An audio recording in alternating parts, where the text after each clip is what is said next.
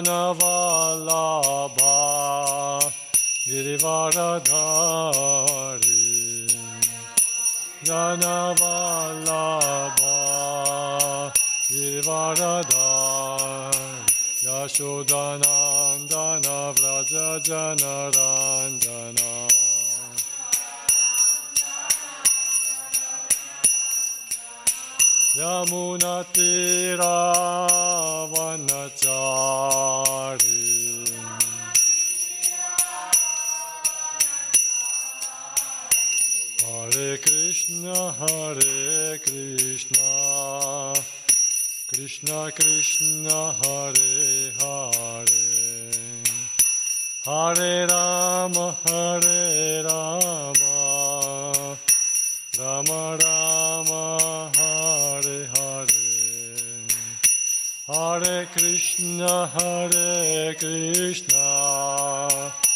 Krishna Krishna Hare Hare. Hare Rama Hare Rama. Rama Rama Hare Hare.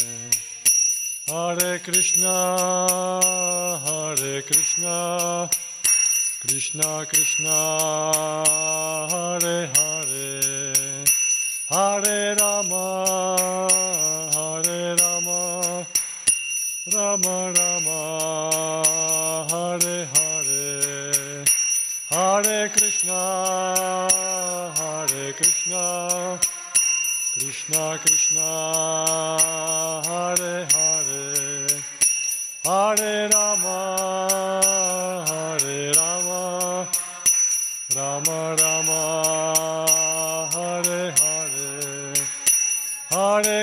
Krishna, Hare Krishna, Krishna Krishna, Hare Hare, Hare Rama, Hare Rama, Rama Rama, Hare Hare, Krishna, Hare Krishna, Krishna Krishna, Hare Hare, Hare Rama, Hare Rama, Rama Rama, Hare Hare, Jayo Radha, Vraja Sundara Radha, Vraja Sundara Radha, Vraja Sundara Radha.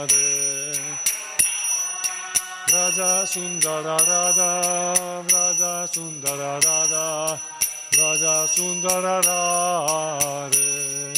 Jai Jagannath, Jai Jagannath, Jai Baladeva, Jai Subhadra. Jagannath, Jai Jagannath, Jai Baladeva, Jai Subhadra. Jayo Gauranitai, Gauranitai, Gauranitai, Sri Sri Gauranitai. Nitai, Gauranitai, Gauranitai, Sri Sri Gauranitai. Jayo Prabhupada, Prabhupada, Prabhupada, Srila Prabhupada.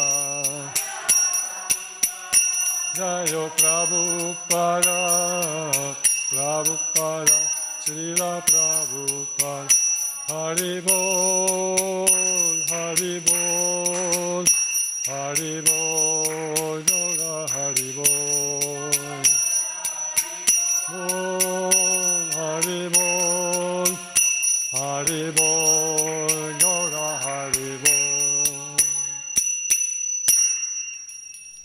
Sri Sri Radha Raja Sundara ki jai, Sri Sri Jagannath Baladesh Muti Subhadra Maharani ki jai, Sri Sri Gaurnitai ki jai, Sri La Prabhupada ki Om Parangurave Namaha.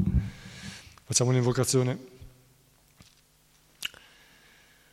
Om Namo Bhagavate Vasudevaya.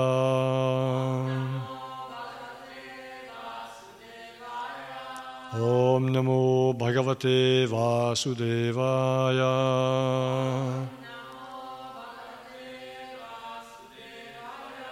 Om Namo Bhagavate Vasudevaya.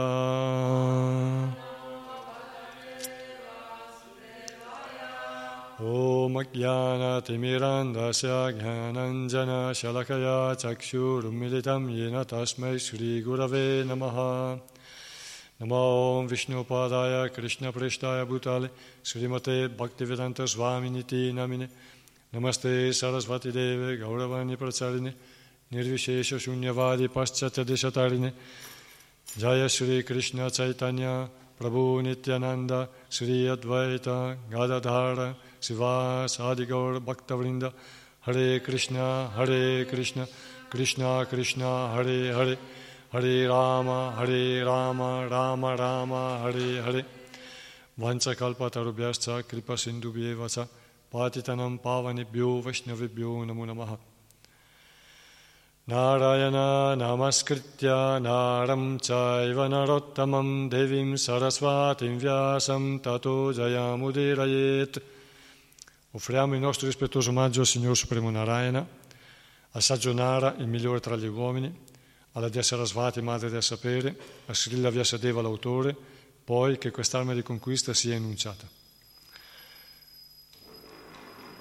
Siamo arrivati alla 41esima serata di incontro di lettura Srimad Bhagavatam del mercoledì. Siamo all'inizio del capitolo diciannovesimo, l'apparizione di Sukadeva Goswami. Prima leggiamo tutti i testi, come nostra abitudine, poi il testo e la spiegazione. Sri Sutta Goswami disse, mentre tornava al palazzo, il re Maharaj Parikshit sentì che l'atto che aveva compiuto contro il potente e innocente Brahmana era odioso e incivile, perciò fu assalito dalla tristezza. Il re Parikshit pensò, poiché ho trascurato le leggi del Signore Supremo, devo sicuramente aspettarmi qualche difficoltà in un prossimo futuro. Desidero dunque che questo castigo si abbatta su di me subito, in modo da poter riscattare la mia colpa e non commettere mai più una simile offesa. Sono un incivile e un peccatore perché ho agito contro la cultura brahminica, la coscienza di Dio e la protezione della mucca. Desidero dunque che il mio regno, con le sue forze e le sue ricchezze, sia immediatamente consumato dal fuoco della collera del Brahmana, in modo che in futuro io non abbia più una condotta così abominevole. Mentre si pentiva così, il re ricevette la notizia della sua morte imminente, che sarebbe stata causata dal morso di un serpente alato, secondo la maledizione lanciata dal figlio del saggio il re la considerò una buona notizia perché vedeva in essa l'occasione di staccarsi completamente dalle, co- dalle cose di questo mondo. Maharaj Parikshit, determinato, si sedette sulla riva del Gange e rimase assorto nella coscienza di Krishna, rifiutando ogni altra via di realizzazione spirituale. Infatti, il servizio d'amore trascendentale offerto a Krishna è la più grande perfezione e supera tutti gli altri metodi. Questo fiume, il Gange, sulla cui riva il re si sedette per digiunare, porta l'acqua più propizia a cui è mischiata la polvere dei piedi di loto del Signore e le foglie di tulasi. Perciò quest'acqua santifica i tre mondi, all'interno e all'esterno e purifica perfino Shiva e gli altri esseri celesti.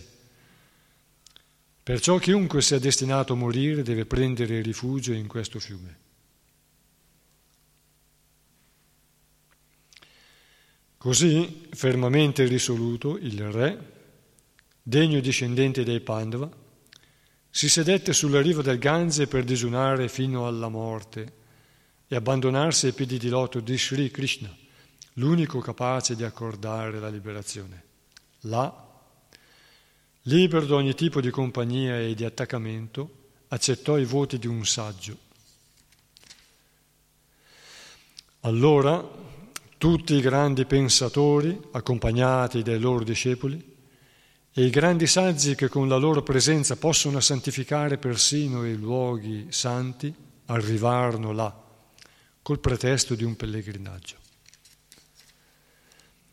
Per questa occasione arrivarono da tutte le parti dell'universo grandi saggi come Atri, Chiavana, Shardvan, Arishtanemi, Brigu, Vasishta, Parashara, Vishwamitra, Angira, Parashurama, Utatya, Indra Pramada, Idmavahu, Madhyatiti, Medatiti, Devala, Arishtasena, Bharadvaja, Gautama, Pippalada, Maitreya, Aurva, Kavasha, Kumbhayoni, Dvaipayana e il grande Narda.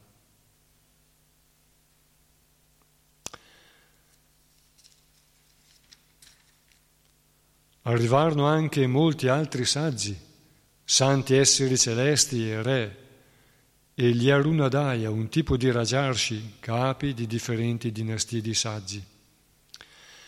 Quando tutti si furono riuniti per incontrare l'imperatore Parikshit, questi li ricevette in modo adeguato e si inchinò davanti a loro, toccando il suolo con la testa. Dopo che tutti i rishi e gli altri personaggi si furono comodamente seduti, il re, in piedi a mani giunte davanti a loro, li informò della sua decisione di digiunare fino alla morte. Il fortunato re disse, siamo molto riconoscenti, più di tutti gli altri re, per essere stati istruiti nell'arte di ottenere il favore delle grandi anime. Infatti, di solito voi, saggi, considerate i rappresentanti dell'ordine regio come rifiuti da gettare lontano. Il Signore Supremo che controlla il mondo materiale e spirituale mi ha benevolmente preso nella forma di una maledizione lanciata da un brahmana. A causa del mio eccessivo attaccamento per la famiglia, il Signore, per salvarmi, si è manifestato a me in questa forma, in modo che per paura io sia costretto ad staccarmi dal mondo. O Brahmana, accettatemi come un'anima completamente sottomessa e che Madre Gange, rappresentante del Signore, mi accetti anch'essa come tale, perché ho già stretto nel mio cuore i piedi di loto del Signore che il serpente alato o qualsiasi altra creazione magica dei Brahmana mi morda subito. Il mio unico desiderio è che voi continuate a cantare le glorie di Vishnu. Offrendo di nuovo i miei omaggi a tutti voi, o Brahmana, io prego, qualora dovessi nascere ancora nel mondo materiale, di poter avere un attaccamento completo per il Signore illimitato, Sri Krishna di poter ottenere la compagnia dei suoi devoti e avere una relazione amichevole con tutti gli esseri viventi. Dopo aver affidato il regno a suo figlio, Maharaj Parikshit, perfettamente padrone di sé, si sedette col volto verso nord su una stuoia di paglia, le cui radici erano volte verso est. Il seggio era situato sulla riva meridionale del Gange. Vedendo la determinazione di Maharaj Parikshit a digiunare fino alla morte, tutti gli esseri celesti dei pianeti superiori lodarono il gesto del re. Per la gioia fecero continuamente scendere una pioggia di fiori sulla terra e suonarono i loro tamburi celesti.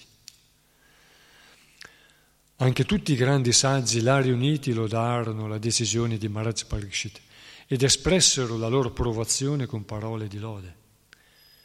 I saggi sono inclini per natura a fare del bene agli uomini comuni, perché possiedono qualitativamente tutti i poteri del Signore Supremo. Perciò tutti furono molto contenti di vedere Maharaj Parikshit, questo devoto del Signore, e gli rivolsero le seguenti parole. O migliore tra i re santi della dinastia di Pandu, risidi rappresentanti della linea di Sri Krishna, non è affatto sorprendente che tu abbia abbandonato il trono, decorato con gli elmi di numerosi re, per ottenere la compagnia eterna del Signore Supremo.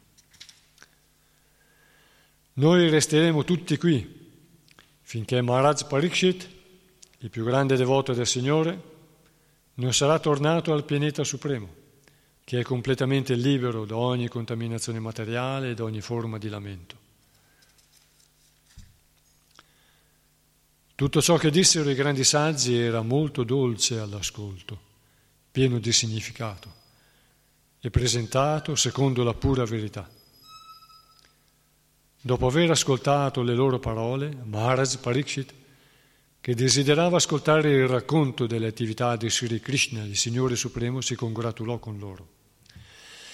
Il re disse, O grandi saggi, che da tutte le parti dell'universo avete avuto la grande bontà di venire qui.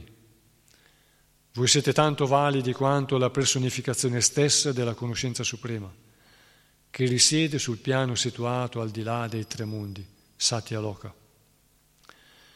Perciò voi siete naturalmente portati a fare il bene e non avete altri interessi che questo, sia in questa vita sia nella prossima. O Brahmana, voi che siete degni di fiducia, vi chiedo ora di dirmi qual è il mio dovere immediato. Vi prego, dopo mature considerazioni, rivelatemi qual è il dovere di ognuno in ogni circostanza e in particolare di colui che sta per morire.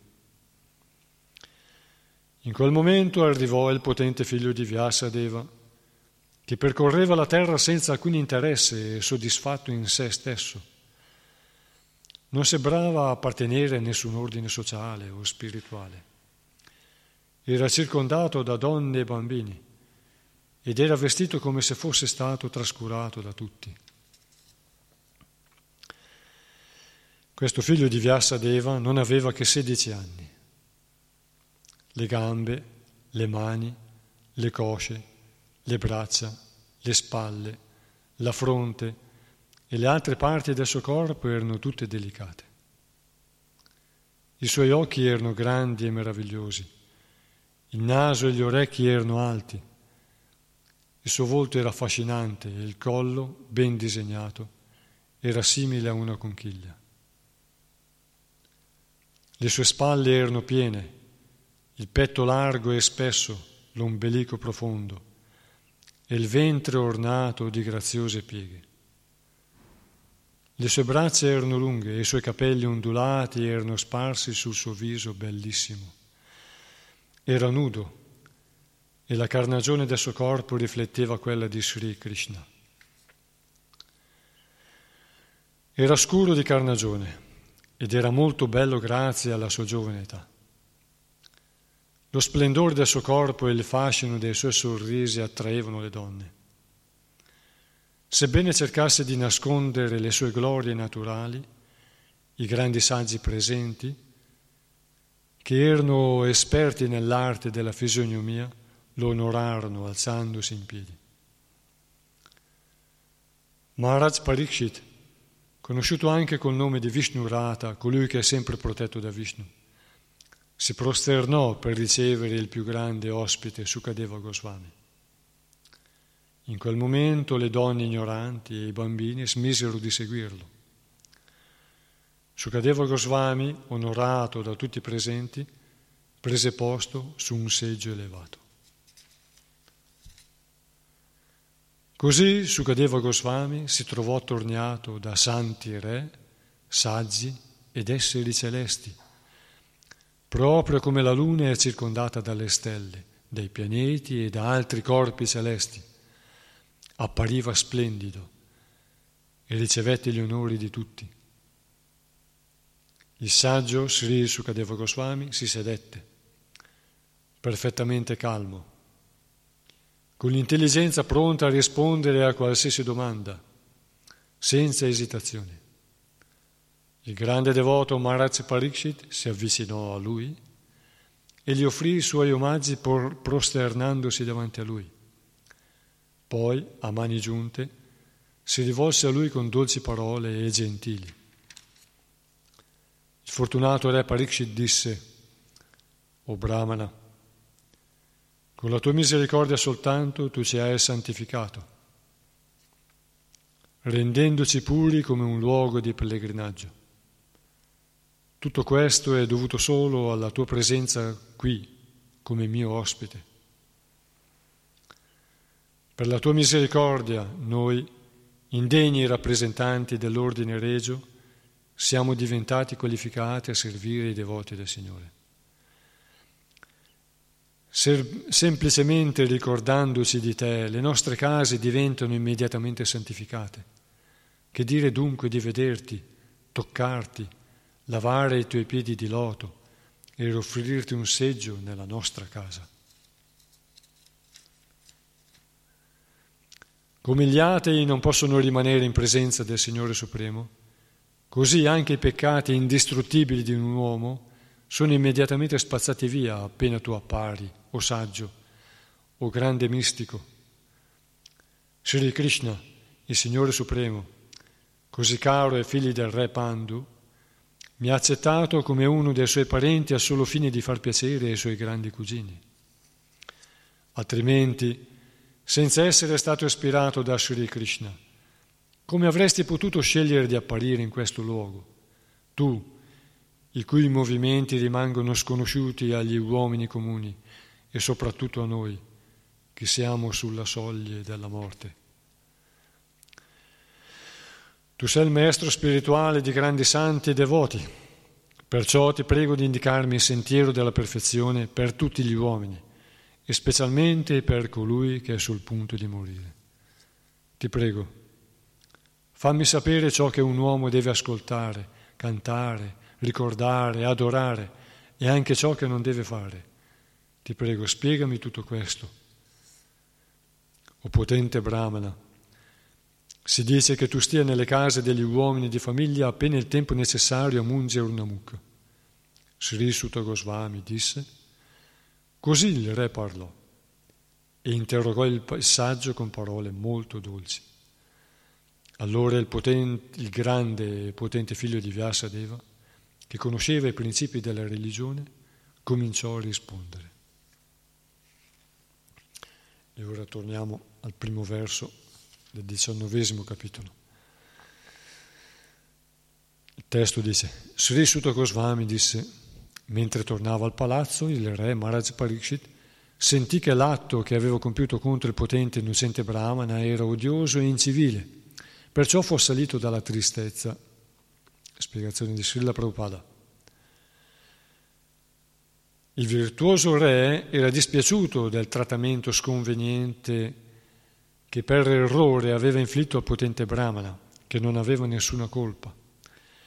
Questo pentimento è naturale per un uomo virtuoso come il re e può liberare il devoto da ogni tipo di peccato commesso inavvertitamente.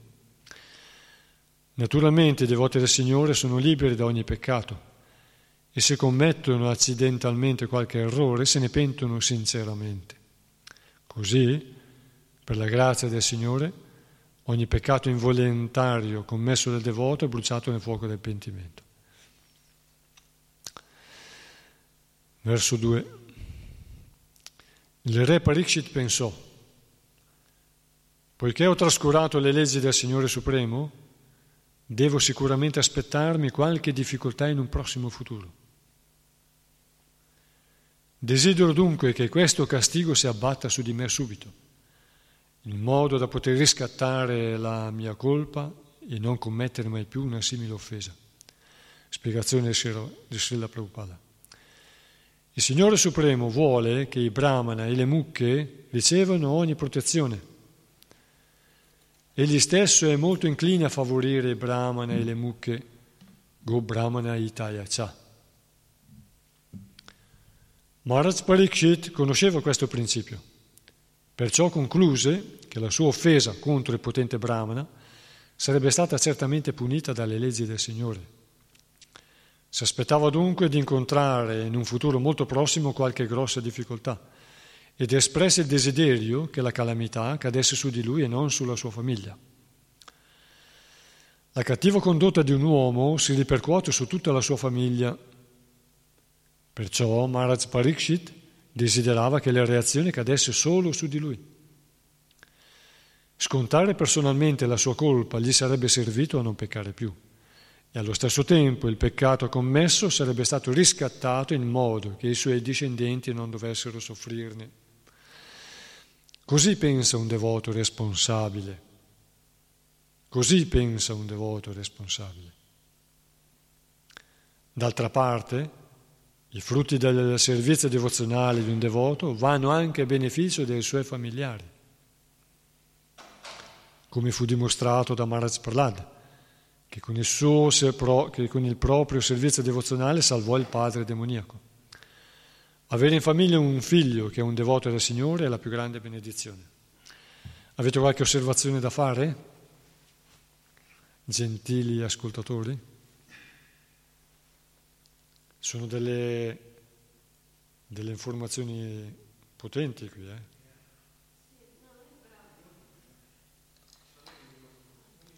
Eccolo qua.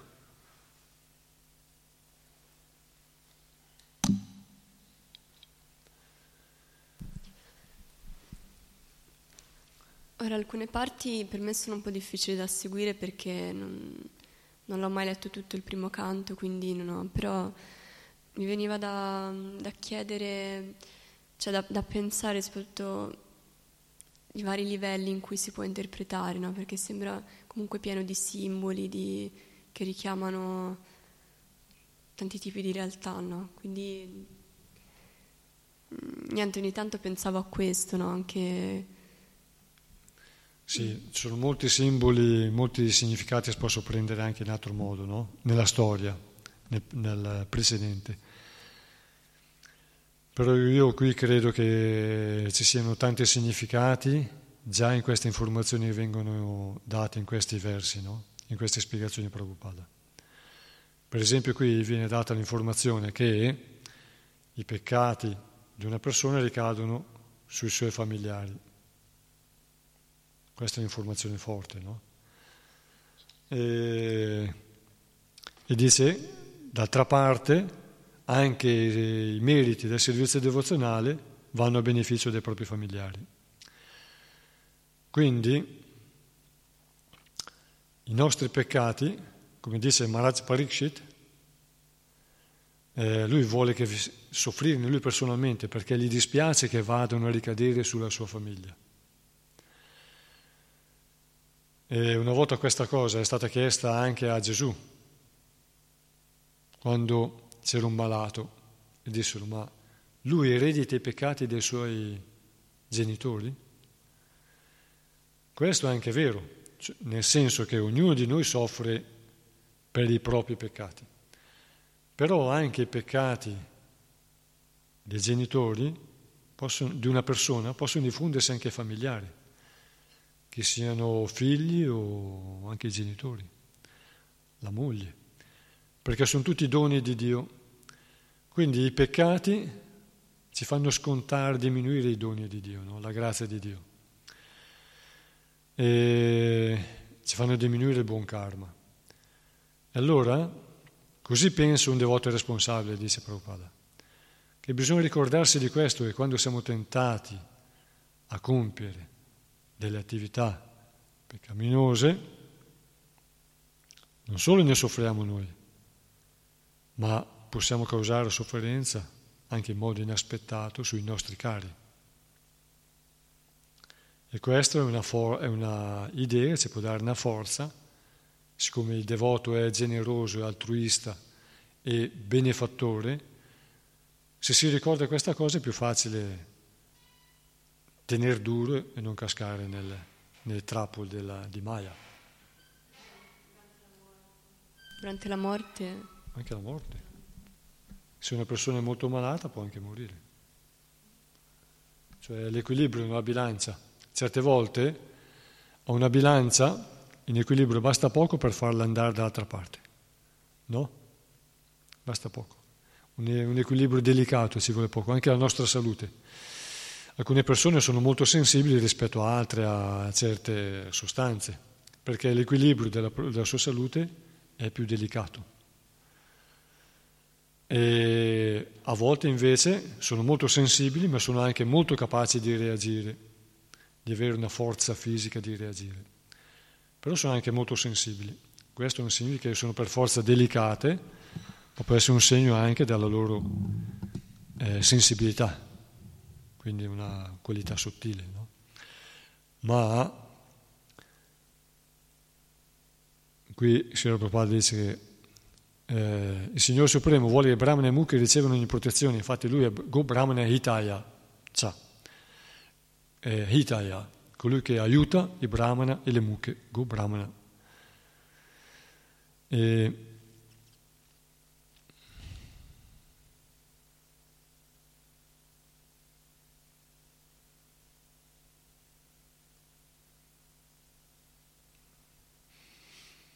e Volevo dire un'altra cosa mi è scappata, veramente dopo. Volevo aggiungere qualcosa? Volete aggiungere qualcosa?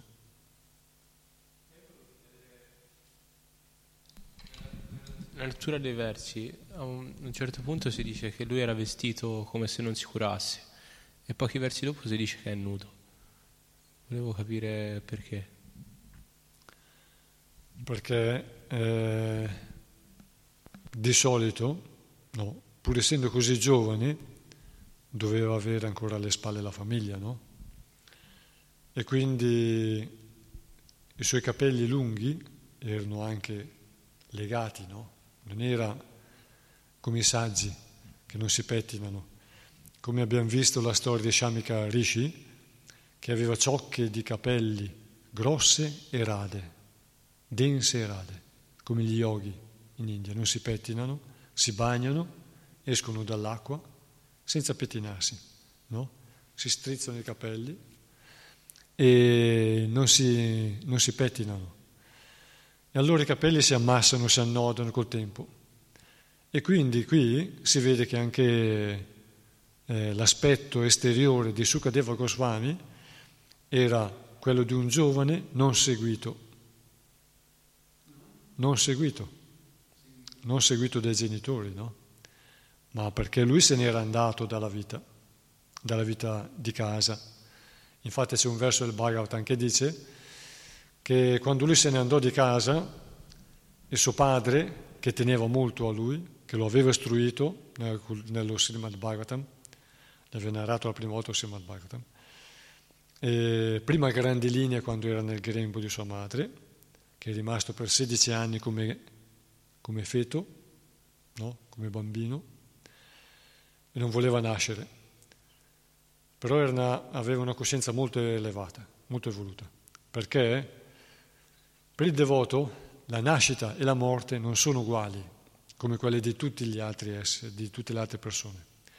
Perché Krishna si prende cura durante la vita, dopo e anche nel grembo materno, come Maharaj Parikshit.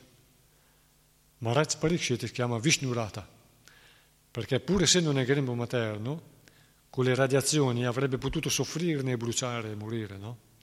Invece è stato protetto da Krishna, da Vishnu, che con collera girava intorno a lui con la mazza e ha assorbito e annullato le radiazioni.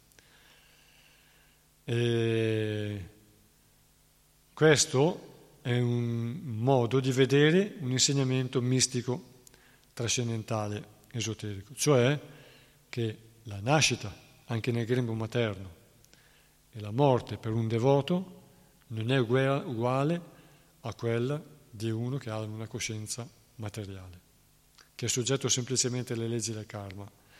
Quindi anche nel grembo, anche... ci sono dei bambini che nascono e non piangono mai. Ci sono dei bambini che piangono sempre. Ci sono dei bambini che, che hanno più problemi di altri quando nascono, perché ognuno ha un karma diverso. E anche nel grembo è diverso. Si dice che quando il bambino calcia, nella, dice il terzo canto, quando parla della reincarnazione, quando il bambino calcia nella pancia, i genitori dicono, oh, guarda che bello, senti. Poi la Ayurveda dice che quando il bambino si muove a destra è maschio, si capisce già che è maschio. Quando si muove a sinistra si capisce che è femmina. E se non sbaglio, eh, non vorrei dire una cosa al contrario, però sono quasi sicuro che è così. E quando calcia è perché soffre dentro, perché ci sono tanti batteri nel, nel liquido amniotico che pizzicano la pelle. Pizzicano la pelle, no? allora lui scalza. E dice che addirittura qualche volta sviene, poi riprende coscienza. Ma sono dei bambini che stanno tranquilli dentro, perché ognuno ha un karma diverso. E così anche dopo quando nascono, no? E poi ci sono dei bambini che si ricordano tutto fin dai primi giorni e ci sono dei bambini che non si ricordano niente per qualche anno. C'è la storia di Amritananda, Genovese, tu conosci Amritananda? Amma. Lei si ricorda di quando era neonata. Una volta, quando era cresciuta poi, che aveva già intrapreso la sua missione di grande anima, raccontò suo padre, che l'aveva molto osteggiata, perché lei voleva fare la mistica, e invece lui voleva farla sposare. Allora, eh, tant'è vero che una volta è andato un pretendente da lei e lei ha preso la scopa e l'ha fatto scappare fuori. E allora Mritananda ha raccontato che una volta ha detto a suo padre, io una volta ero nel lettino e mi ero fatta la cacca addosso e tu quando mi hai preso su hai sentito che io ero sporca e mi hai buttato giù. E io mi ricordo e ti ho vista, lui si è ricordato. Lei era neonata di qualche settimana, ma lei si ricordava, racconta storie anche di prima. Quando lei è nata non piangeva, sorrideva. E c'è un'altra devota di, che sta a Vrindavana, Citra Leka, che lei a sei anni, lei da piccola, da neonata, iniziava a parlare sanscrito, a parlare Bhagavatam. Lei non ha mai studiato lo Srimad Bhagavatam. A sei anni i Brahmana facevano il Bhagavata Saptaha, i sette giorni dello Srimad Bhagavatam, e l'avevano invitata a parlare del Bhagavatam. Sua madre aveva un po' di timore, perché dice ma fa figura. Invece poi l'hanno incoraggiata ad andare, lei è andata e per sette giorni ha narrato lo Srimad Bhagavatam. E da allora lei lo fa ancora. Le parla del mondo spirituale. Sette giorni, sette giorni. Sette giorni, sì. Eh, quando lo fanno i devoti a casa, i segnali a casa dei devoti fanno sette giorni, non fanno giorno, sì. fino alla sera tardi, ma fanno sette giorni. Eh? E non a digiuno. Maharaj Pariksit l'ha fatto a digiuno perché lui voleva morire, no? Infatti. Notte, giorno, digiunando di acqua e di tutto. Di sonno e di tutto. Sì, esatto, non ha dormito, non ha mangiato, non ha bevuto. Mm. Sette giorni, notte e giorno. Ascoltava continuamente lo Shimona, notte e giorno. Sono... Ovviamente era uno kshatriya allenato, però la sua determinazione e poi l'ascolto del Srimad Bhagavatam davanti a Sukadeva Goswami e ascoltare il nettare. Sukadeva Goswami è un po' uno specchio di Krishna, carnagione, viso, tutto. E quindi è energia rigenerante.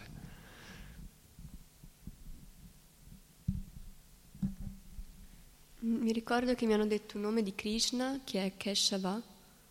Keshava. E che mi hanno detto che ha, è il, la forma di Dio che esce dalle acque e che vuol dire dai capelli forti, no? Come dici? Capelli lunghi fini. E se non sbaglio è quello che poi nel tilak c'è cioè sì. si... Quindi sembra proprio collegato appunto alla... Keshava, dice Prabhupada, che vuol dire dai capelli lunghi e fini. Lunghi e fini. Eh, infatti, Kesh sono i capelli. Anche i Sikh hanno Kesh, capelli. Capelli eh, calza, calza è, sono le loro regole, il loro dharma, no? E,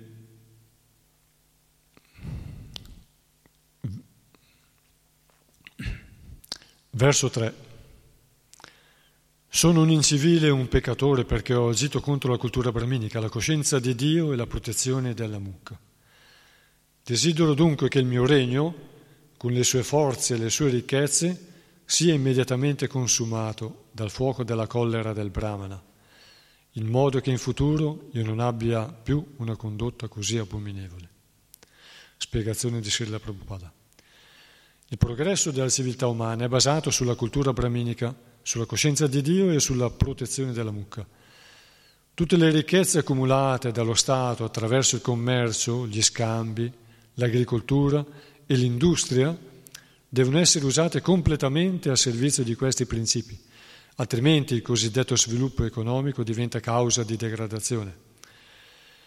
Proteggere la mucca significa nutrire la cultura brahminica, la quale favorisce lo sviluppo della coscienza di Dio.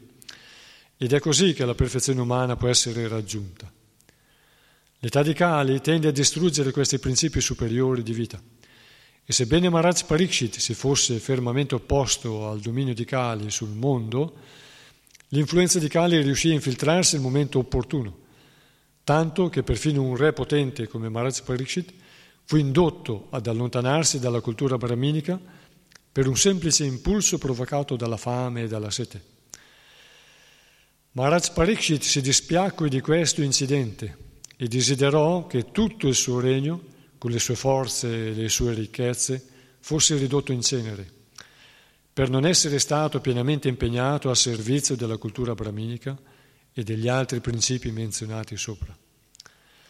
Lo Stato o la casa in cui la potenza e la ricchezza non sono impiegate per far progredire la cultura brahminica, la coscienza di Dio e la protezione della mucca, sono sicuramente condannati dalla provvidenza se vogliamo la pace e la prosperità nel mondo, dobbiamo trarre un importante insegnamento da questo verso. Ogni casa, come ogni Stato, deve favorire il progresso della cultura brahminica per la propria purificazione, il progresso della, della coscienza di Dio per la propria elevazione spirituale e quello della protezione della mucca per la propria alimentazione sotto forma di latte, il migliore degli alimenti, in quantità sufficiente. Ecco ciò che renderà perfetta la società. Ho risposto abbastanza, Adriano, a quello del, di Sukadeva Goswami? Dice che non è curato come se non fosse curato, come trascurato, è vestito in modo trascurato. È un modo poetico per dire che praticamente aveva un aspetto esteriore non curato. Capelli, ovviamente sarà stato anche sporco perché l'acqua non è a portata di mano ogni momento, no? Quindi ci si bagna, poi si cammina, ci si sporca la terra, ci si siede e lui era nudo.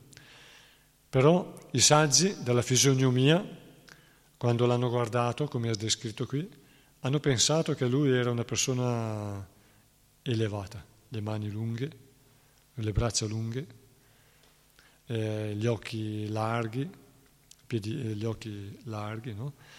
e le conchiglia, i disegni sul collo, sull'addome. E quindi quelli sono segni della fisionomia che indicano una persona in grazia di Dio, no? non, eh, non un, un, vagabondo comune. E era seguito da donne e bambini che, che scherzavano, no? che lo scherzavano vedendo questo saggio. Però dobbiamo capire che questo saggio, eh, Sukadeva Goswami, andando in giro nudo vuol dire che lui era in grado, aveva una coscienza superiore, ormai superiore a, alla, alla mente comune. Perché nessuno riesce a essere disinvolto. Ci sono i naga in India. Naga in sanscrito vuol dire serpente, no? Sono nudi come serpenti ma dal sanscrito naga deriva anche l'inglese neck, che vuol dire nudo.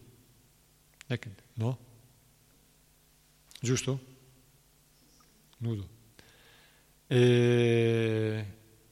Però i naga sono anche molto intransigenti. Fanno austerità, si coprono di cenere, sono nudi, disinvolti, non hanno nessuna, nessuna soggezione ma sono anche molto intransigenti. Possono anche arrabbiarsi. Sukadeva Goswami no. Il suo aspetto, il suo avviso, denota suo aspetto mentale. Come è la mente, così è il viso. Come la mente cambia il viso. E quando l'hanno visto, hanno pensato, questa è una grande anima, questa è una persona superiore. Lui ha disinvolto completamente distaccato, quindi con una comprensione superiore alla, alla media, ma non alla media, alla massa, anche uno tra i grandi saggi. E le donne invece andavano, i bambini andavano dietro scherzando, no? scherzando. Quando hanno visto i saggi si sono alzati, il brusio dei saggi si è alzato, a oh, questo. Allora loro si sono fermati, sono fermati e sono andati via. Ha detto non è posto per noi questo qui, non è un ragazzo normale.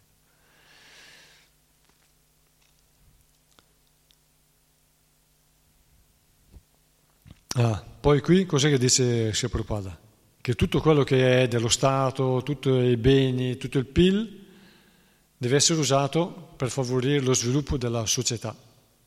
Infatti l'altra sera dicevamo che quelli che hanno quella grande finanza mondiale che hanno parecchie volte il PIL di tutto il mondo, potrebbero usare quei soldi per migliorare, tirare fuori l'energia pulita. Infatti ho detto, questa è una preghiera per quelle persone che, abb- che sviluppino una volontà di usare i loro mezzi per tirare fuori l'energia pulita invece che tenerle per sé, le cure mediche ve- reali invece che tenerle per sé.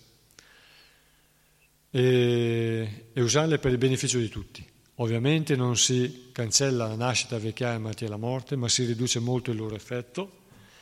E poi si può usare questa tecnologia, tutto quanto, per impegnare l'uomo, per permettere all'uomo di non dover lavorare così tanto.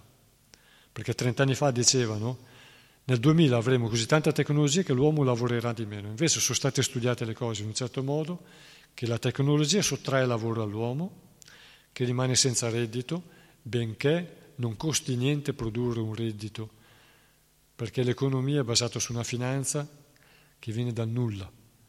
Non è basata come per le scritture, secondo le scritture, sull'oro, la riserva aurea, come era fino a qualche decennio fa. Ma una moneta può essere creata virtualmente senza nessun problema, senza nessuna difficoltà, non c'è neanche bisogno di stamparla. Quindi potrebbero usare questa economia per fare il bene, invece la usano per sottomettere, per emergere in pochi e avere tanti al loro servizio senza cervello addirittura e senza salute e eliminandoli. Quindi una vera società deve usare il PIL per fare sviluppare la coscienza umana e permettere all'uomo di non essere schiavo, di vivere come un animale schiavo in gabbia, ma permettere all'uomo di coltivare le sue qualità superiori, di pensare all'ambiente, a, all'altruismo, a curare le relazioni. E ovviamente non siamo in un'epoca né Satya Yuga né Krita Yuga in cui ognuno Krita, compiuto, in cui ognuno compie il suo dovere senza dover essere, dover essere spinto, infatti non c'erano i sciatria là, come abbiamo detto tante volte, ma erano tutti paramansa, tutte persone autoresponsabili. L'unica società in cui non c'è bisogno di governo è quella in cui tutte le persone sono autoresponsabili. Allora, anche in una società in cui si provvede a far star bene l'umanità, c'è bisogno di quattro varna, quindi anche delle kshatriya, che fanno in modo che la gente non, eh, non diventi tutti sudra semplicemente a dormire, mangiare, riprodursi, difendersi e oziare, ma ognuno sia stimolato a sviluppare le qualità virtuose e pensare a, a essere utile agli altri, a produrre secondo la propria natura un servizio utile agli altri non ci sarebbe neanche bisogno dei soldi. Ovviamente ci vuole una bella organizzazione e questa è funzione delle Shatra sotto istruzione del Brahmana. Eh, e qui uno potrebbe dire, sì, ma se io do tutto per la, coltivare la coscienza di Dio nella società, cosa mi resta a me? Infatti, ora come siamo ora, non ce la faremo neanche, perché quello che abbiamo basta solo per noi, ne avanza poco. Per questo che dovrebbero essere i governanti, quindi le persone influenti, a fare in modo che l'uomo sia meno incatenato e poter dedicare almeno il suo tempo a sviluppare qualità superiori e impegnarsi in attività religiose e qualsiasi religione però puntando a far sviluppare la devozione e il servizio a Dio e al prossimo. Perché infatti nel prossimo, nel cuore degli altri c'è Dio. Lo dice anche lo Srimad Bhagavatam. Eh, verso 4.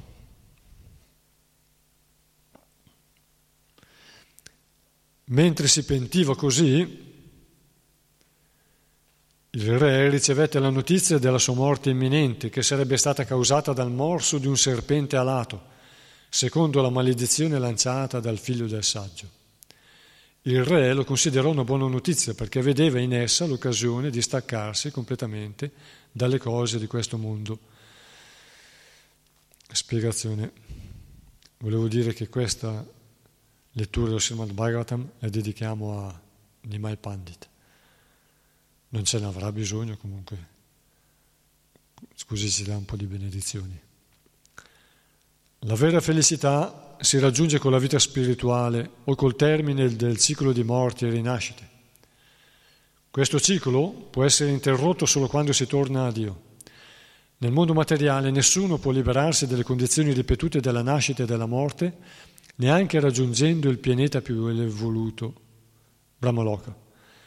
Eppure la gente è riluttante a scegliere il sentiero che conduce alla perfezione. Questo sentiero, liberandoci da ogni attaccamento, ci qualifica a entrare nel regno spirituale. Perciò le persone più povere materialmente sono candidati migliori delle persone benestanti. Maharaj Parikshit era un grande devoto del Signore, un candidato qualificato per entrare nel regno di Dio, ma nonostante ciò, l'ambiente materiale in cui viveva come imperatore del mondo era un ostacolo al perfetto raggiungimento della sua giusta posizione di compagno del Signore nel mondo spirituale. Devoto del Signore, egli poteva capire che la maledizione del giovane Brahmana, sebbene ingiusta, rappresentava una benedizione per lui, poiché gli avrebbe permesso di staccarsi dai suoi obblighi politici e sociali in questo mondo. Shamika Muni, dopo essersi rammaricato per l'incidente, si sentì in dovere di avvertire il re in modo che gli potesse prepararsi a tornare da Dio, a Dio. Fece quindi giungere al re la notizia che lo sciocco Sringhi, suo figlio, giovane e potente brahmana, aveva sfortunatamente usato male il suo potere spirituale colpendolo ingiustamente con una maledizione. In realtà, il gesto del re, che aveva deposto un serpente morto sulle spalle del Muni, non giustificava affatto la sua condanna a morte, ma poiché non c'era modo di ritirare la maledizione, il re ne fu subito informato, in modo che potesse prepararsi a morire in sette giorni. Samika Rishi e il re erano entrambi perfettamente realizzati, il primo come yogi e il secondo come devoto. Sul piano spirituale si trovavano entrambi allo stesso livello e né l'uno né l'altro temevano la morte. Maharaj Parikshit avrebbe potuto andare dal Muni e implorare il suo perdono, ma la notizia della sua morte gli fu riferita con tanto rammarico da parte del Muni che egli non volle umiliarlo ancora di più con la sua presenza. Decise invece di prepararsi a incontrare la morte imminente trovando la via del ritorno a Dio. L'uomo deve usare la propria vita per prepararsi a tornare a Dio cioè per liberarsi dall'esistenza materiale con le sue nascite e morti ripetute. Perciò nel sistema del Varna Ashrama Dharma ogni uomo e ogni donna, ogni uomo e ogni donna riceve una formazione che gli permette di raggiungere questo scopo. Il Varna Ashrama Dharma è dunque chiamato anche Sanatana Dharma che designa l'occupazione suprema dell'essere. Il Varnashrama Dharma ha lo scopo di preparare l'uomo a ritornare a Dio. Perciò si chiede al capofamiglia di diventare vanaprasta e ritirarsi nella foresta per acquisire la conoscenza perfetta, poi di accettare il sannyasa o l'ordine di rinuncia prima di raggiungere la morte inevitabile. Parikshit Maharaj ebbe la fortuna di ricevere la notizia della propria morte con sette giorni di anticipo, ma per l'uomo comune non c'è nessun avviso sebbene la morte sia inevitabile per tutti. Gli uomini sciocchi dimenticano la certezza della morte e trascurano il loro dovere, che è quello di prepararsi a tornare a Dio. Sprecano così la loro vita a soddisfare le loro tendenze animali, mangiare, bere e divertirsi. L'uomo dell'età di Cali sceglie questo tipo di vita così irresponsabile a causa del suo desiderio colpevole di condannare la cultura brahminica, la coscienza di Dio e la protezione della mucca di cui lo Stato è responsabile. Infatti lo Stato deve impiegare le risorse per favorire lo sviluppo di questi tre principi ed educare così la popolazione in modo che si prepari ad affrontare la morte. Lo Stato che adempie questi doveri è il vero Stato del benessere. L'India in particolare avrebbe maggiore interesse a seguire l'esempio di Maharaj Parikshit, capo di Stato ideale, piuttosto che imitare gli Stati materialistici che non hanno nessuna conoscenza del regno di Dio, scopo ultimo della vita umana. Il deteriorarsi degli ideali della civiltà umana ha contribuito al deteriorarsi della vita civile, non solo in India ma anche negli altri paesi. Infatti in India, che è la culla è rimasto come il cuore della civiltà vedica che era in tutto il mondo, quando un corpo muore la coscienza si ritira prima nel cuore, no? il cuore batte piano finché l'anima lascia il corpo. Così in Kali Yuga la cultura vedica la, si è ritirata, è rimasto solo l'India. e anche in India è minacciata. E grazie a Shri Prabhupada l'ha portata fuori, si, in modo che si di, diffonda, grazie alla sua sincerità, alla sua forza spirituale. Eh, in India la cultura hindu sta subendo molta influenza da parte di uno Stato cosiddetto secolarista, laico, ma non è laico, è peggio. Eh, il cristianesimo vuole suppiantare l'induismo, è una realtà, l'Islam, il comunismo vuole annullare la cultura vedica e il laicismo non comunista ma materialista che imita l'occidentale, l'Occidente. Per questo che è molto difficile avere sostegno da, da una massa abbastanza grande di persone che apprezzano la cultura vedica. Volete aggiungere qualcosa?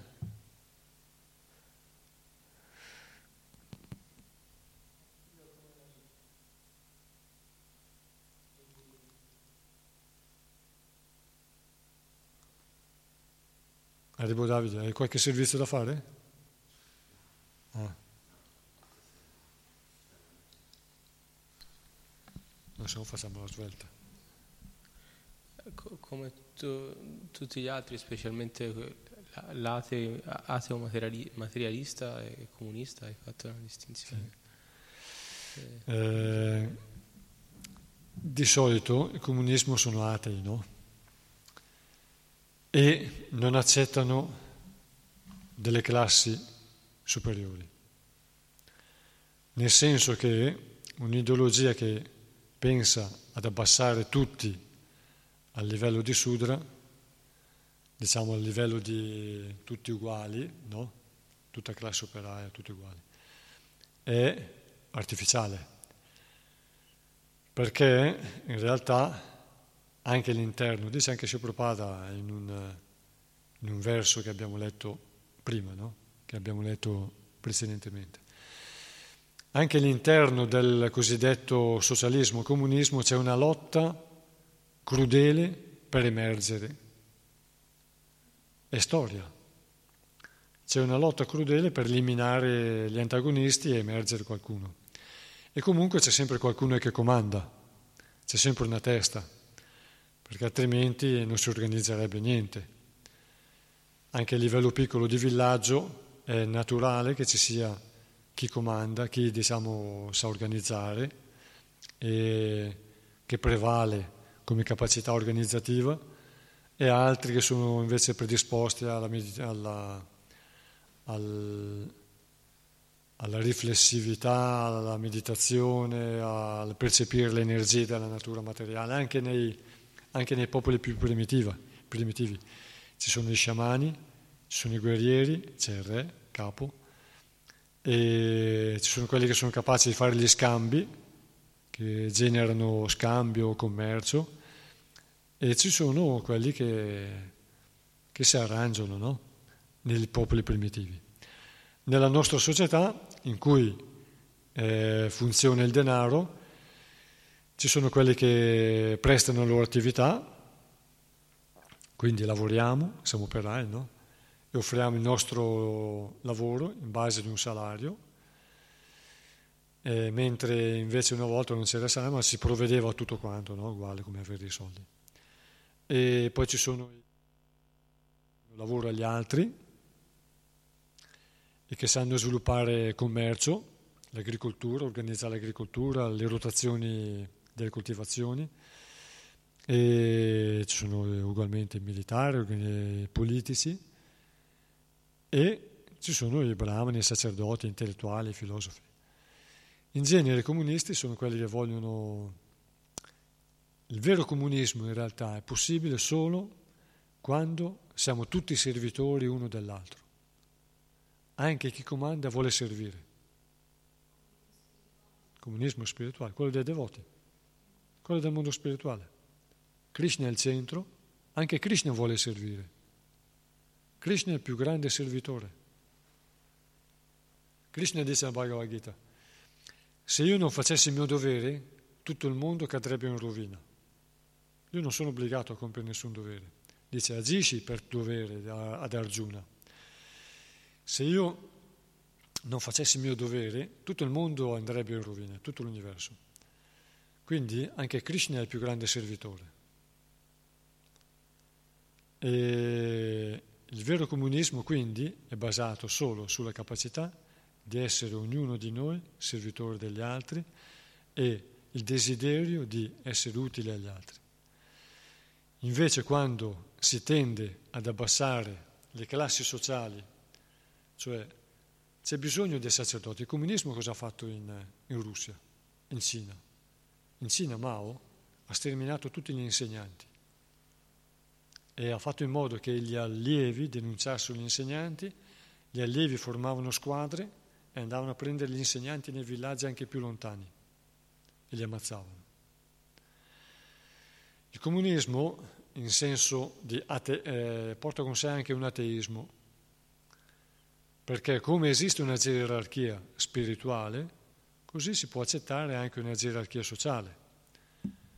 Ma la gerarchia sociale diventa degradata quando si tende a godere di privilegi e a rubare i privilegi agli altri, quindi a negare i, privilegi, i diritti degli altri. Questo eh, poi genera in quella famosa situazione dell'India che sono le caste. In realtà in Satya Yuga ognuno pensa a servire gli altri per responsabilità e tutti sono devoti di Dio. Quindi anche chi, anche il re, cosa fa il re? Dice lo Srimad Bhagavatam il corpo del re è fatto per dare protezione agli altri esseri viventi. Dice il Srimad Bhagavatam, c'è un re che dice il mio corpo non è mio, è dei miei sudditi. Quindi la sua vita deve servire per eh, proteggere al servizio dei sudditi. Poi ovviamente ognuno ha dei privilegi, ha dei diritti. Per esempio il Brahman ha il privilegio di essere rispettato da tutti, se manifesta le qualità. No? Lo Kshatriya cosa fa? Lo Kshatriya ha una, uno spazio di azione più del Vaishya e del Sudra. Infatti lo Kshatriya può punire i Vaishya i Sudra, addirittura potrebbe punire anche il Brahman, dice se Prabhupada in qualche verso precedente eh, però eh, solo per mantenere l'ordine. Quindi punisce per proteggere. Allora c'è una gerarchia spirituale, spirituale vuol dire che non ha difetti materiali, che vuol dire non prevaricare, non abusare, non, eh, non sfruttare, no? Quindi la coscienza dei devoti dovrebbe essere quella, cioè la società dei devoti. Il comunismo può essere solo in una società spirituale, in cui tutti sono servitori, persone evolute. E ovviamente l'idealismo originale del socialismo è quello. Però non funziona perché qualcuno vuole essere capo. Perché? Perché è naturale. Quindi è una, una condizione artificiale. Invece bisogna accettare ci sono... Chi è che vuole comandare più di tutti? Gli anarchici. È un paradosso. Un anarchico vuole spaccare tutto perché non comanda nessuno, però comanda lui. È vero o no? Sì, Gli anarchici in genere, io ho conosciuto un anarchico, un insegnante di filosofia inglese, eh, che abitava in Italia, sta in Italia. Però l'ideologia dell'anarchia è una bella cosa, ma non è praticabile, perché è possibile solo in una società di persone autoresponsabili. Ma siccome siamo in Kali Yuga e non siamo persone autoresponsabili, ci vuole chi ti protegge da qualcuno che ti abusa. Ci sono abusi piccoli, ma anche, possono essere abusi grandi. E quindi ci vuole qualcuno che ha la forza e l'autorità per proteggere gli indifesi. Questo è il compito dello Kshatriya, no? come, lo, come, di, come, dicono le scritture Srimad Bhagavatam.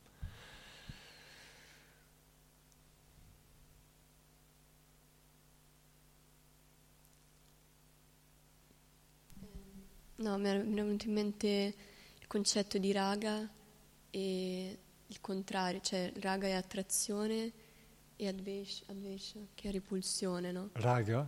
Sì, e mi dicevano che raga, quando c'è troppo raga, cioè quando c'è troppa... Raja, raja, passione. E, ehm, no, questo è raga. Attrazione, ah, eh, sì.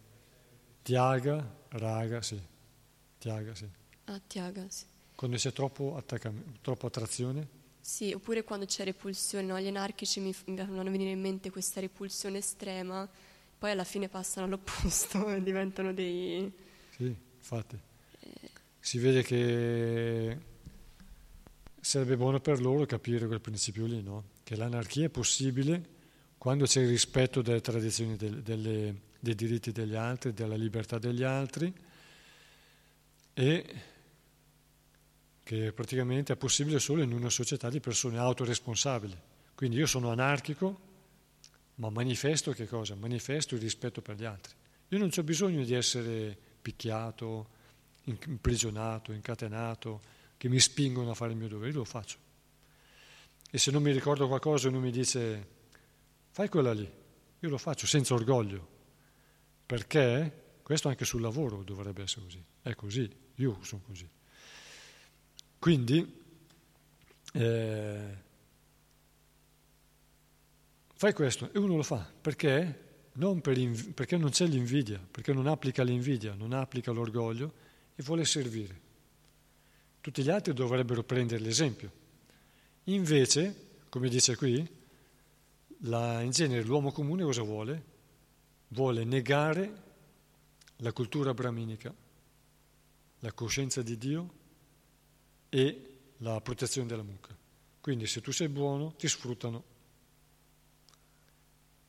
Allora bisogna diventare come il cobra, che senza mordere però ogni tanto allarga il cappuccio.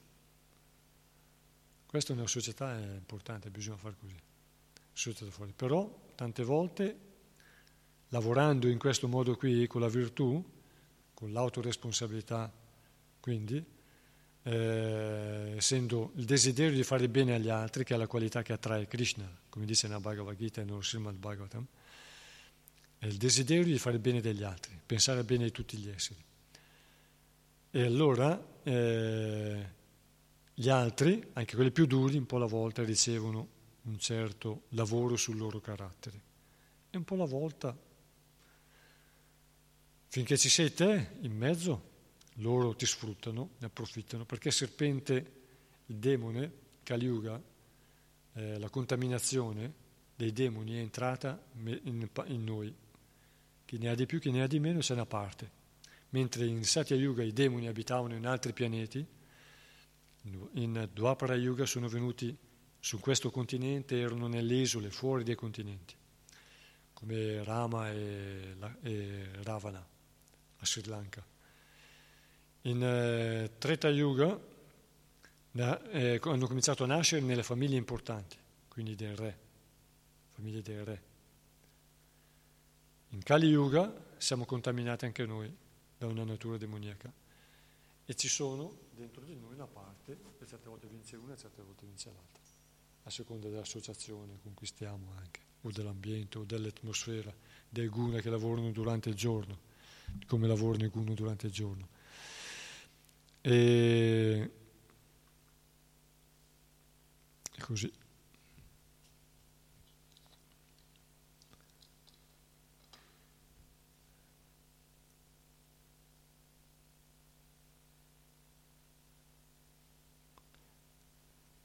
Leggiamo ancora qualche verso.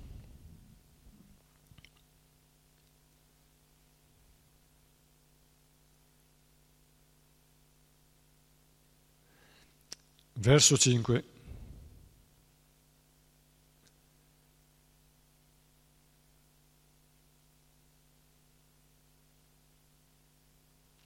Maharaj Parikshit, determinato, si sedette sulla riva del Gange e rimase assorto nella coscienza di Krishna rifiutando ogni altra via di realizzazione spirituale. Infatti il servizio d'amore trascendentale offerto a Krishna è la più grande perfezione e supera tutti gli altri metodi. Per un devoto come Maharaj Parikshit, spiegazione di Srila Prabhupada. Per un devoto come Maharaj Parikshit, nessuno dei pianeti materiali, nemmeno il più alto, Brahmaloka, è desiderabile come Goloka Vrindavana, la dimora di Sri Krishna, il Signore originale. La Terra è solo uno degli innumerevoli pianeti di questo universo, che è uno degli innumerevoli universi contenuti nel Mattattva. I devoti imparano dal Signore e dai suoi rappresentanti, i maestri spirituali o acharya, che nessuno dei pianeti contenuti in questi innumerevoli universi può essere considerato un'abitazione adatta per loro. Il devoto desidera sempre tornare a Dio nella sua dimora originale per diventare uno dei compagni del Signore come suo servitore, amico, genitore o amante, sull'uno o l'altro degli innumerevoli pianeti Vaikunta o Goloka Vrindavana, il pianeta dove risiede Sri Krishna. Tutti questi pianeti si trovano eternamente nel mondo spirituale o Paravyoma, che è situato sull'altra riva dell'oceano causale che bagna il Mahatattva. Maharaj Parikshit era già a conoscenza di questi fatti, grazie ai suoi atti virtuosi e alla sua nascita in una famiglia di grandi Vaishnava. Perciò non aveva alcun interesse per i pianeti materiali. Gli scienziati moderni desiderano ardentemente raggiungere la Luna con mezzi materiali, ma non arrivano neppure a immaginare il pianeta più evoluto di questo universo.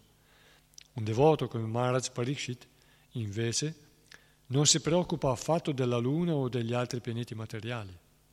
Così, quando il re seppe con certezza la data della sua morte, divenne ancora più determinato a impegnarsi nel servizio d'amore trascendentale al Signore e disunò completamente sulla riva della Yamuna, fiume trascendentale che attraversa Astinapura, la capitale dello stato di Delhi.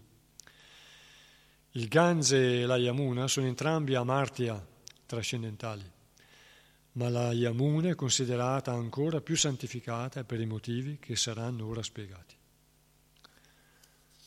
Mrityu è la morte e l'aggettivo di Mrityu è martia e amartia vuol dire non mortale.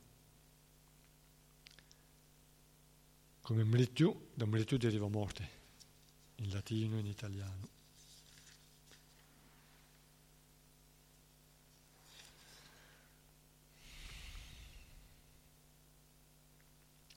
Avete notato qualcosa qua? Siete attenti? Cosa dice delle relazioni col Signore?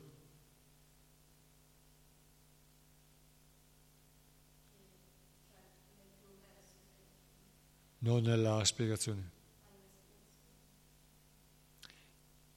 Il devoto, che è anche il Maharaj Pariksit, no? Il devoto desidera sempre tornare a Dio nella sua dimora originale per diventare uno dei, compagni, uno dei compagni del Signore, per diventare uno dei compagni del Signore, come suo servitore, amico o genitore o amante, sull'uno o l'altro degli innumerevoli pianeti Vaikunta o Goloka Vrindavana, il pianeta dove risiede Sri Krishna. Di solito le relazioni di amico o amante sono, parente, genitore o amante, sono con Krishna, non sono con uh, Vishnu. Con Vishnu c'è relazione di servizio, anche servitore confidenziale. Lo vediamo anche servitore confidenziale, ma non di amico o amante. Quel tipo di relazione è solo per Krishna. Vishnu è uguale a Krishna, però ha quattro braccia.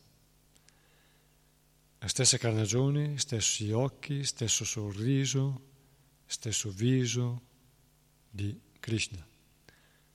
Poi c'è alcune cose che lo distinguono, quattro braccia, il ciuffo di peli bianchi luminosi eh, eh, sul petto, il gioiello Caustuba e, e, altri, e altri, segni. No?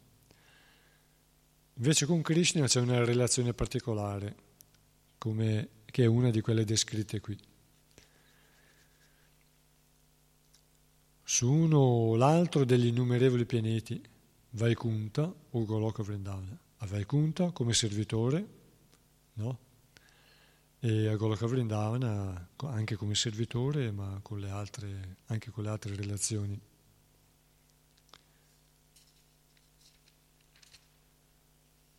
Verso 6. Questo fiume, il Gange, sulla cui riva il, re si sedette per digiunare, porta l'acqua più propizia a cui, è mischiata la polvere dei piedi di loto del Signore e le foglie di tulassi. Perciò quest'acqua santifica i tre mondi, all'interno e all'esterno, e purifica perfino Shiva e gli altri esseri celesti. Perciò chiunque sia destinato a morire deve prendere rifugio in questo fiume. Spiegazione di Srila Prabhupada. Dopo aver ricevuto la notizia che la sua morte sarebbe sopraggiunta in sette giorni, Maharaj Parikshit si ritirò subito dalla vita di famiglia e si, tro- si ritirò e si recò sulla sacra riva del fiume Yamuna. Si dice generalmente che il re abbia preso rifugio sulla riva del Gange, ma Srila Jiva Goswami precisa che si trattava della Yamuna. L'affermazione di Srila Jiva Goswami sembra più credibile, considerando la posizione geografica di Astinapura, la capitale di Maharaj Parikshit, che è situata vicino all'odierna Delhi dove scorre la Yamuna. È naturale quindi che il re abbia preso rifugio sulla riva della Yamuna, che scorreva quasi alle porte del suo palazzo. Per quanto riguarda la santificazione, la Yamuna è più direttamente legata a Krishna del Gange.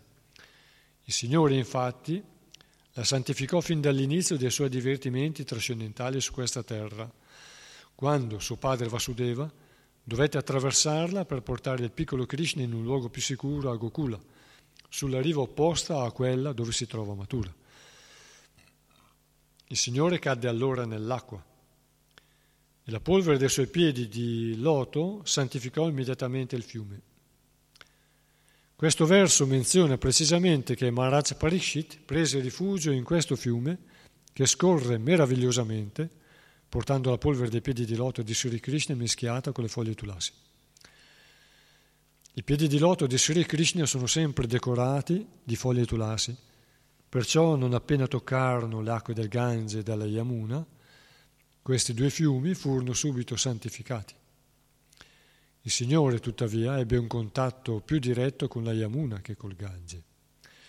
Secondo il Vara Purana, citato da Srila Jiva Goswami, non c'è differenza tra l'acqua del Gange e quella della Yamuna ma quando l'acqua del Gange è santificata cento, ma quando l'acqua del Gange è santificata cento volte è chiamata Yamuna. Similmente le scritture affermano che mille nomi di Vishnu valgono un nome di Krishna, di, mille nomi di Vishnu valgono un nome di Rama e che tre nomi di Rama valgono un nome di Krishna. E questo riferimento, ce lo ricordiamo, è nel diciannovesimo capitolo, primo canto, verso 6, spiegazione. Mille nomi di Vishnu valgono un nome di Rama e tre nomi di Rama valgono un nome di Krishna.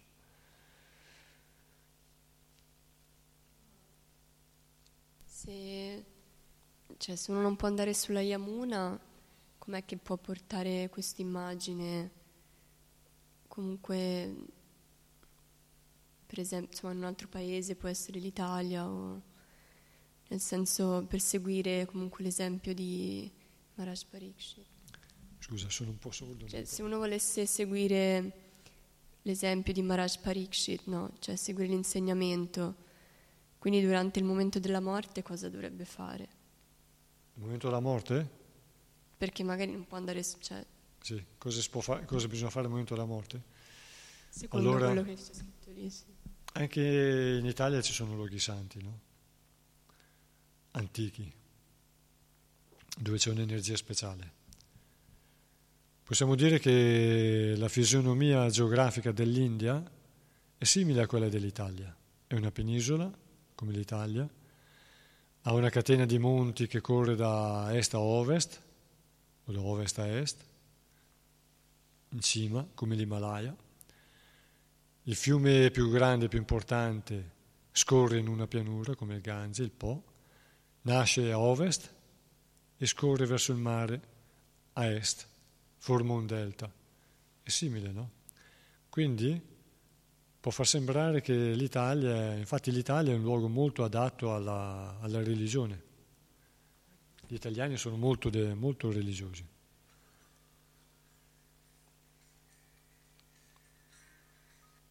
Adriana sono il Bhagavatam ancora.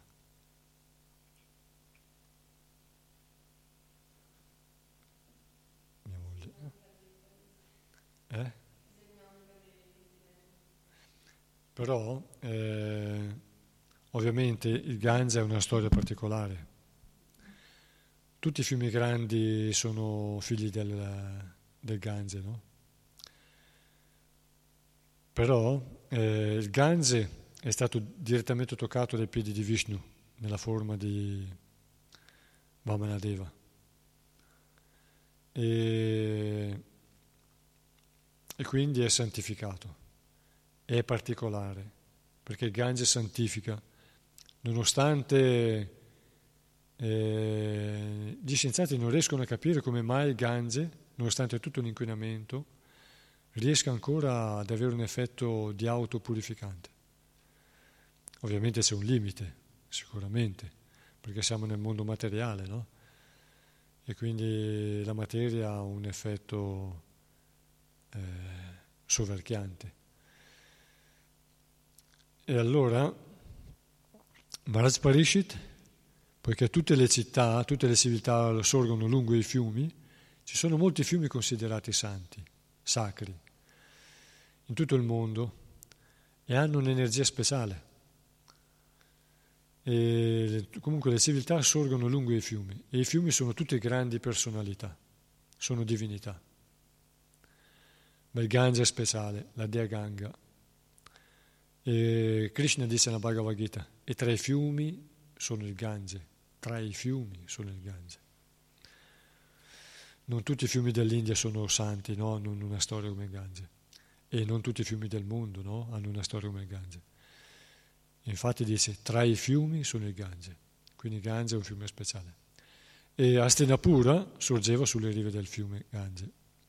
Poi il Gange ha tante ramificazioni e Jiva Goswami dice, anche nella Sri Chaitanya Charitamrita, Chaitanya Mahaprabhu lo dice, che quello lì era, il, era la Yamuna, non è il Gange, perché la Yamuna forma diverse ramificazioni e geograficamente si può riconoscere che quella è una continuazione dalla Yamuna. Il Jiva Goswami, che è il più grande studioso Vaishnava, studiando le scritture, può aggiungere una precisazione nella scrittura sacra. E quello che dice lo Srimad Bhagavatam è che al momento della morte bisogna cercare di ascoltare, ricordare eh, le glorie del Signore, pensare a Lui. Ascoltare, ricordare, quindi pensare e adorarlo. Quindi ascoltare, pensare e avere venerazione per lui. Quello aiuta a lasciare andare le armi che ormai non servono più e a prepararsi a tornare al mondo spirituale. Perché la morte ti può permettere qualche volta di tornare indietro, ma a un certo punto è inevitabile, no? E quindi è invincibile, il tempo eterno. Dai, avete dei commenti da fare? Dai, grazie della, della partecipazione. Grantaraj, Srimad Bhagavatam Ki, Jai, Srila Prabhupada Ki, Jai, Ananta Koti Vaishnava Vrinda Ki, Jai.